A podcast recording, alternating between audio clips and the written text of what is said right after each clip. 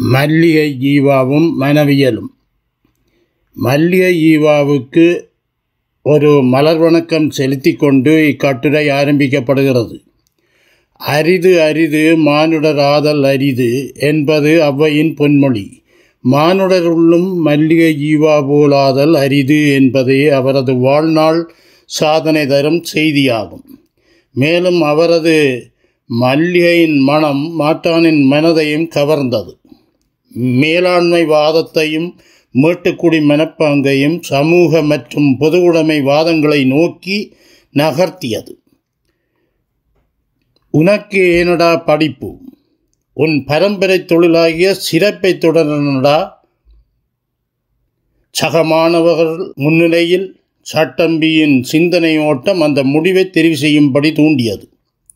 மானமிழந்து நின்ற ஈவாவின் மனநிலை வைராக்கியத்தை வருத்தி கொண்டு வெளியேறியது.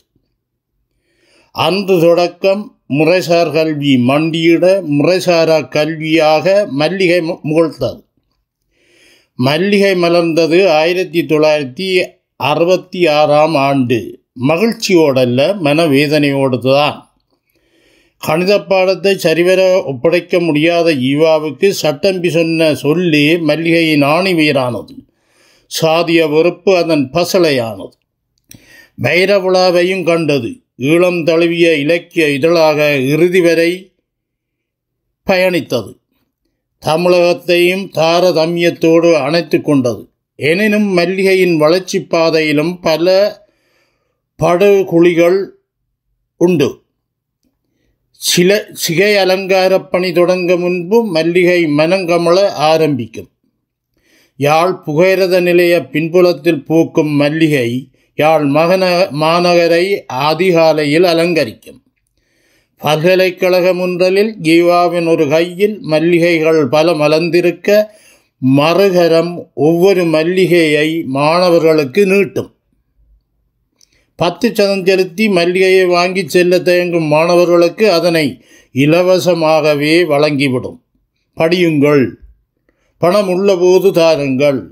என பவ்யமாக பேசி பரிவர்த்தனையை அகலப்படுத்தியவர் ஜீவா தண்ணீரும் கண்ணீரும் சிறுகதையை அடியொற்றி அவரது அகமனப் போராட்டம் இங்கே ஆய்வுக்கு வருகிறது. தண்ணீரும் கண்ணீரும் சிறுகதை சுருக்கம். கதைக்களம் குருநகர். அங்கே தொழில் அடிப்படையில் பல சாதி மாந்தர் இன்றும் உண்டு. அந்த வட்டாரத்தின் ஒரு பகுதியிலே தான் கடந்த பத்து பதினைந்து வருட காலமாக வாழ்ந்து வருகிறான் பண்டாரி. அவன் ஒரு ரிக்ஷாக்காரன். அதாவது இலக்கிய சிருஷ்டிகர்த்தாக்கள் மனித மாடு என்று மாற்று பெயரிட்டு எழுதி வரும் மனிதனை மனிதன் இழுத்து வாழும் தொழிலை செய்பவன். ஆயினும் சந்தேகப்படுத்தவையில்லை அவன் மனிதனேதான். பண்டாரி பரம்பரை குலவித்தையாக இந்த இழுக்கும் தொழிலை செய்பவன் அல்ல. பரம்பரை தொழில் கல்லிறக்குவது ராஜகுமாரனை மணந்த சம்படவ பெண் இறால் எப்படி சுருண்டிருக்கும் என்று கேட்டாளாம். அதை போன்று அவன் குலத்தொழிலை மறந்தவன் அல்ல. அல்லது காற்சட்டை அணிந்து இங்கிலீஷ் படிப்பின் துணையுடன் உத்தியோகம் பார்த்து அரிசி காட்சி மரத்தை பற்றி பேசக்கூடிய நாகரிகமானும் அல்ல. சென்ற ஆண்டு வரை காலில் தலைநார் பூட்டி மரம் உறங்கி ஏறி இறங்கி கல் சேர்த்தவன் தான். ஆனால் பட்டினத்தில் இருக்கும் மது ஒழிப்பு மது ஒழிப்பு மகாசபையின் பிரச்சார பலமும் அதை தவறாக புரிந்து கொண்ட சில தீவிரவாதிகளின் திடீர் நடவடிக்கைகளும் ஒன்று சேர்ந்து கள்ளறக்கும் தொழிலாளரின் பிழைப்பில் மண்ணை போட்டுவிட்டன. பண்டாரியின் வயிற்றிலும் சேர்த்து மண்ணை தூவிவிட்டன. ஒரு நாள் அவனது கள்ளுக்கொட்டில் தீக்கிரையாக்கப்பட்டு சாம்பராகி விட்டது. அந்த நாள் தொட்டு பண்டாரி குடும்ப ஜீவன ஜீவனாம்சத்திற்காக ரிக்ஷாளுக்கும் மனிதமாடானான் அவன் நேர்மையான உழைப்பாளி மனந்தளராத தொழிலாளி இப்பொழுது இழுக்கும் தொழில் அவனுக்கு பழக்கப்பட்ட தொழிலாக அமைந்து விட்டது. ஐயா துரை ராசா இந்த வார்த்தைகளை கீறல் விழுந்த கிராமப்பவனைப் போல ஒடித்து கொண்டே வாடிக்கையாளர்களை தோல் சுமந்து இயந்திர வாகனங்களோடு போட்டி போட்டு ஓடி பிழைக்கிறான் பண்டாரி. வாழ்க்கை என்ற வண்டியை பண்டாரி மிக சிரமமாகவே அதாவது பாலன்றைந்த வண்டிலை மண்ணொழுங்கையில் மாடு இழுப்பதைப் போல இழுத்து தன் குழந்தையினதும் மனைவியினதும் கூடவே தன் வயிற்று பசியையும் போக்கிக் கொள்கிறான். அவன் இழுக்கும் வண்டியும் உயிர் சாதிக்கே சொந்தம். மூச்செறிந்து பிழைத்த வனத்தில் முக்கால்வாசியை வண்டி வாடகை விழுங்கிவிடும். தவிர குருநகர் குடிதண்ணீர் பஞ்சத்திற்கு பிரபலம் பெற்ற கிராமம். ஒரு நாள் களைப்புடன் வீடு திரும்பிய பண்டாரி உண்டகளை தெளிந்து தாகசாந்தியை தணிக்க தண்ணீர் கேட்டான். மனைவி செம்பிலே சேமித்து வைத்த குடிநன்னீரை தனையன் காசு மரம் நல்லா காய்க்கட்டும் என எண்ணி ஊட்டிவிட்டான். தகப்பன் கொடுத்த ஒரு சத செப்பு நாணயத்தை மணலிலே புதைத்து குடிதண்ணீர் பாய்ச்சுவது அவன் பணி. கணவன் மீது கொண்ட கருணையால் செம்பு தண்ணீர் கேட்டு சுற்றுப்புற வீடுகளுக்கெல்லாம் ஓடினாள் மனைவி. அம்மன் கோயில் கிணறும் அங்கிருக்கும் மாதா கோயில் கிணறும் குருநகரின் ஊருணியாகும். அவற்றிலும் தாழ்த்தப்பட்ட மக்களினில் பல்வேறு கெடுபிடிகள் கொடுக்கான் போல குத்தும் இந்நிலை சற்று அருகாமையில் இருந்த அம்மன் ஆலய கிணற்றடிக்கு செம்பை எடுத்துச் சென்றான் பண்டாரி. எங்கும் கவிந்திருந்த கோர இருள் அவனுக்கு கை கொடுக்க ஆலய கிணற்றில் தானே தண்ணீரை அள்ளுவதற்கு முச முயற்சித்தான். அந்நேரத்தில் பேருந்து நடத்துனரான சாமிநாதன் சந்தர்ப்பவசமாக வந்து சேர்ந்தான். கண்டனன் கள்ளிறக்கும் பண்டாரியை கையில் வாளியுடன். மனிதன் மாறிவிட்டான் மிருக வடிவம் கொண்டு விட்டான். நல்லப்பயலே அவ்வளவு கொழுப்பாடா உனக்கு? அக்கம் பக்கத்தார் அங்கு திரண்டனர் அடித்தனர் உப்பனர் அடித்து உதைத்தனர். நையப் புடைத்தனர் நலப்பண்டாரியை அதுவும் அவனது மனைவி முன்னிலை. தமிழ் பண்பாட்டை காப்பாற்றும் திருத்தொண்டு அம்மன் சன்னிதானத்தில் முடிவுக்கு வந்தது. பண்டாரி வல்ல ஜீவன். இறுதி மூச்சை இறுக்கி பிடிச்சு கொண்டான். ஏனெனும் பந்து கிண்ண மூட்டு பக்க விழா எலும்புகள் எல்லாமே பணிப்புறக்கணிப்பை செய்தன. வெளிநடப்பையும் காட்டின. மனைவியின் வேப்பமிலை வேது வார்ப்பால் ஓரிரு திங்களில் வேலைக்கு திரும்பினான் பண்டாரி.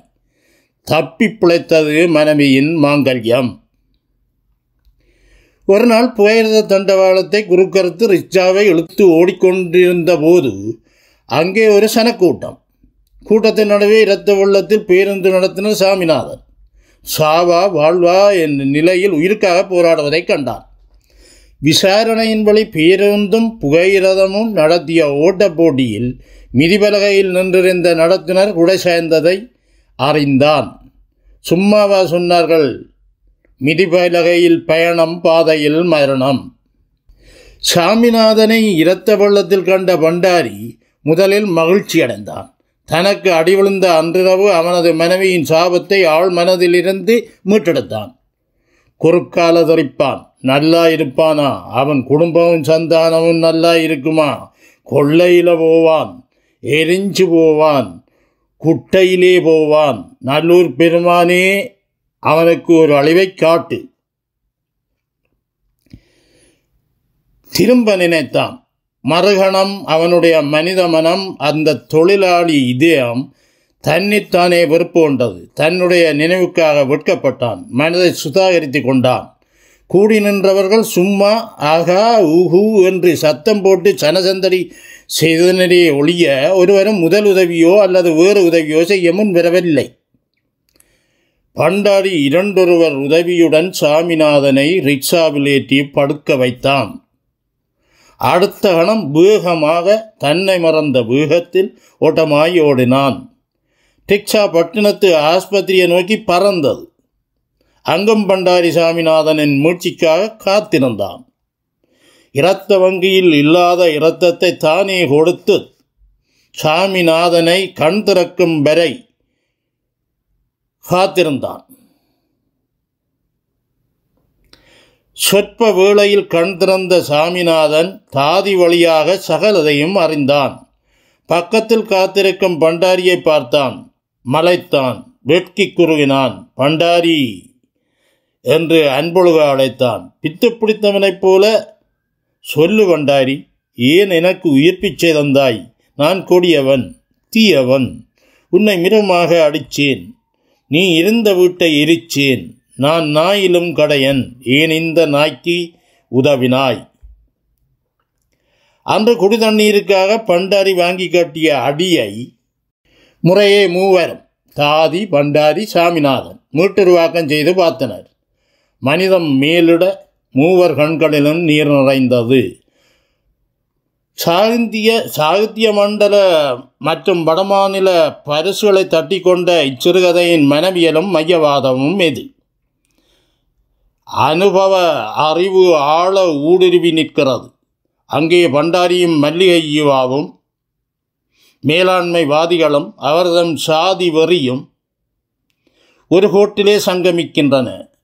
நளவனும் நாவிதனும் உள்ளத்தாலும் உடலாலும் நைய புடைக்கப்பட்ட வேதனை பாலில் வெண்ணையாக மேற்கிளம்புகிறது சிறுகதையின் முடிவு என்பது இங்கே ஒரு கன்னத்தில் அறைந்தால் மறுகன்னத்தையும் திருப்பிக் கொடு என்னும் இயேசுபிதாவின் வாக்குக்கு வலி சேர்க்கிறது. நிறைவாக யாழ்ப்பாணத்து சாதிய அடக்குமுறை சமுதாயம் என்பது மேலிருந்து கீழாக சைவ வேளாளர் மேட்டுக்குடி மனப்பான்மையில் கட்டி எழுப்பப்பட்ட ஒன்றாகும்.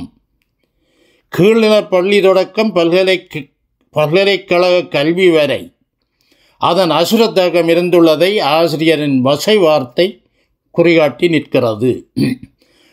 பாடசாலையில் பெற்றுக்கொண்ட படுகாயம் இலக்கிய இதழாக சமூக உடைமையாக பொது உடைமையாக பலரும் போற்றும் படைப்பாளியாக டொமினிக் கீவாவையும் மல்லிகையையும் இனங்காட்டி நிற்கிறது. சிறுகதையில் வரும் பண்டாரி என்னும் பாத்திரம் சாமிநாதன் என்ற மேலாண்மைவாதியை அவரது மனச்சாட்சியை நீதி விட விசாரணைக்கு உட்படுத்தியமை தெளிவு. ஆனால் சிறுகதையை சிருஷ்டித்த ஜீவா சைவ வேளாளர் சமூகத்தின் சிறுமையை அதன் கோரத்தை உலகறியச் செய்து மனிதநேய மாண்பை மனக்கண் முன்னிறுத்தியுள்ளார் தீயினால் சுட்டபுண் உள்ளாரும் ஆறாதே நாவினால் சுட்டவடு. குரல் நூற்றி இருபத்தி ஒன்பது. உதிரஞ்சிந்தி உயிர் காத்தான் பண்டாரி. பேனாமை சிந்தி பேராசிரியர்களையும் பல்கலைக்கழகங்களையும் திரும்பி பார்க்க வைத்தார் ஜீவா. தவிர உளவியல் நோக்கில் குழந்தைகளின் ஆழ்மனம் வெற்றுக்கரம்பலையாக இருப்பதில்லை. எனினும் நீண்ட நாட்கள் நினைவுக்கு மீட்கப்படாதவை அழிந்து விடுகின்றன. ஜீவாவின் கழகு பார்வை அன்றைய யாழ்ப்பாண சமுதாய இயங்கியலை அதன் முரண் நகையை அவ்வப்போது மீட்டுணர்வாக்கம் செய்தபடி இருந்துள்ளது. அதன் பிரதியளிப்பு மல்லிகையாக மலர்ந்துள்ளது. பாடசாலை படிப்பு தேவையில்லை என்று துரத்திய சமூகமே முதுகலை மாணி சிறப்பு பட்டத்தை தானிருக்குமிடம் தேடிக் கொணர வைத்தவர் ஜீவா. பட்டமளிப்பு விழாவை தனது பட்டமறுப்பு விழாவாக கொண்டாடி மகிழ்ந்தவர் அவர். இத்தொடர்பில் புத்தக வெளியீட்டையும் செய்து தனது வைராக்கியத்தை வெளிக்கொணர்ந்தவர்.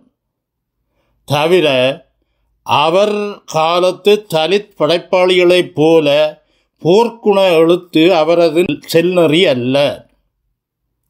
மாறாக பவ்யமாக பரிந்துரைத்து கல்மனதையும் கரைய வைக்கும் பரிகார நீதிக்கான எழுத்தாகவே அவை துலங்கின. எப்படியோ இன்று கலைத்துறையில் கலையா கலாநிதி பட்டம் பெறுபவர்களும் அவர்களது வழிகாட்டிகளும் தலித் இலக்கியம் என்பதையும் டொமினிக் ஜீவா டேனியல் போன்ற பல்கலைக்கழகம் புகாத படைப்பாளிகளையும் பரீட்சைக்காக எனினும் உன்னி தீர்வர் என்பதே அவர்தம் வாழ்நாள் சாதனை எனலாம். நன்றி.